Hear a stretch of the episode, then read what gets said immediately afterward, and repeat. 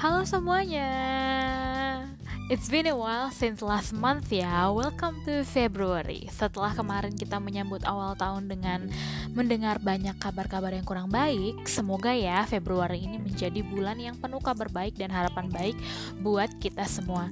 Bulan ini aku bakal ngebahas tentang toxic positivity. Ya pernah denger nggak tentang toxic positivity? Apa itu toxic positivity? Ya hal-hal positif tapi nggak sepenuhnya positif gitu kali ya arti harafiahnya. Yang gimana tuh maksudnya? Yang disebut toxic positivity adalah mengovergeneralisir rasa bahagia dan optimis dan meniadakan emosi autentik manusia yang sebenarnya.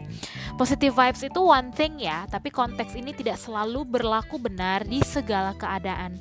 Pada saat-saat tertentu, manusia dibolehkan untuk merasa lelah, tidak yakin, unmotivated, gagal, dan butuh didengarkan. Sometimes being not okay is okay kok. Tidak selamanya kita harus denial dengan perasaan kita dan mengeneralisir bahwa semuanya baik-baik saja, padahal tidak demikian sama sekali.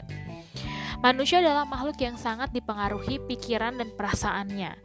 It's okay to feel burdened, tired, and unmotivated sometimes when you feel life is hard.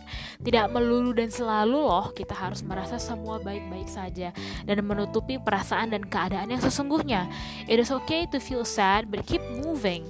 Bersedih satu hari sangat manusiawi dan gak apa-apa banget kok.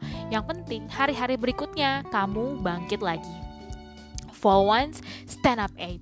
Toxic positivity dirasa tidak memanusiakan perasaan manusia karena menggeneralisir bahwa segala sesuatu harus baik-baik saja.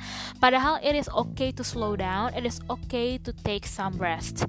Love and understand yourself more, listen to your heart and body, and it is okay not to be okay sometimes.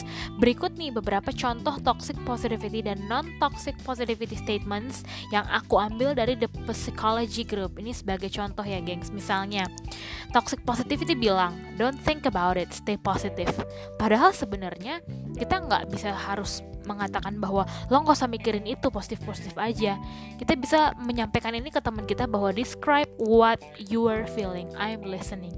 Jadi orang kalau ngomong kayak gitu ke kita dia lebih butuh untuk didengarkan sih daripada kita deny kondisi dia dan bilang bahwa uh, stay positif aja gitu. Sama juga dengan don't worry be happy. Harusnya kita ngerespon kalau teman kita lagi ada masalah adalah I see that you are really stressed. Anything I can do lebih ke kayak gue bisa ngapain nih untuk mengurangi beban lo ketimbang menggeneralisir bahwa udahlah nggak apa-apa nggak usah terlalu dipikirin positif aja kurang lebih kayak gitu ya. Ini berlaku juga untuk statement-statement yang selanjutnya kayak Failure is not an option itu sangat-sangat idealis statementnya. Padahal sebenarnya yang mungkin bisa disampaikan adalah failure is a part of growth and success. Gagal tuh boleh banget dan gak apa-apa banget karena itu adalah bagian dari kesuksesan dan proses itu sendiri. Everything will work out in the end, betul. Tapi seharusnya kita lebih bisa menyampaikan bahwa this is really hard. I'm thinking of you. Dia sedang mengalami kesulitan. Kesulitan itu tuh yang sekarang dihadapi.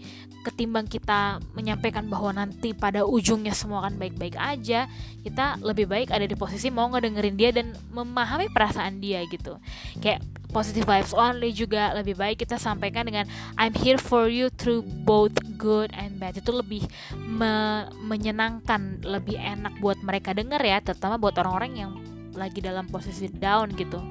If I can do it so can you. Misalnya kita bilang kayak gitu ke dia Padahal mungkin better kita bilang everyone's stories, abilities, limitations are different and that's okay karena emang kayak gitu kan gitu. Delayed negativity kita better bilang ke dia bahwa suffering is a part of life, you are not alone bahwa penderitaan untuk mencapai kesuksesan itu nggak cuman punya lo doang, gue juga ngerasain cuman beda waktu dan bentuknya aja. Uh, next look for the silver lining. Kita better bilang ke dia I see you, I'm here for you uh, kemudian everything happens for a reason kita bilang. Uh, better kita sampaikan sebenarnya adalah sometimes we can draw the short straw in life how can I support you during this hard time?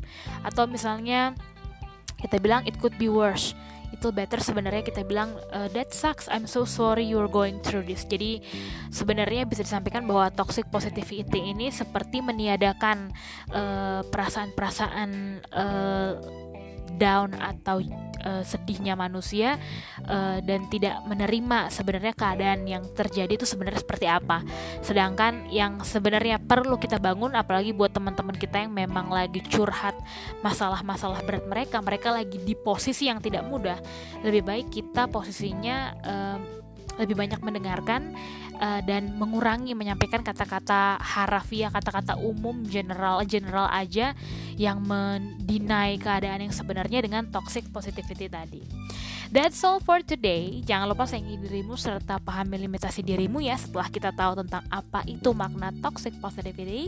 Again, it is okay to be not okay sometimes. See you guys soon bulan depan ya. Feel free to comment atau suggest uh, something atau topik baru buat kita. Please reach us through uh, Instagram at most of your 20s ya. Feel free to comment and uh, we're more than happy to hear from you guys. See you.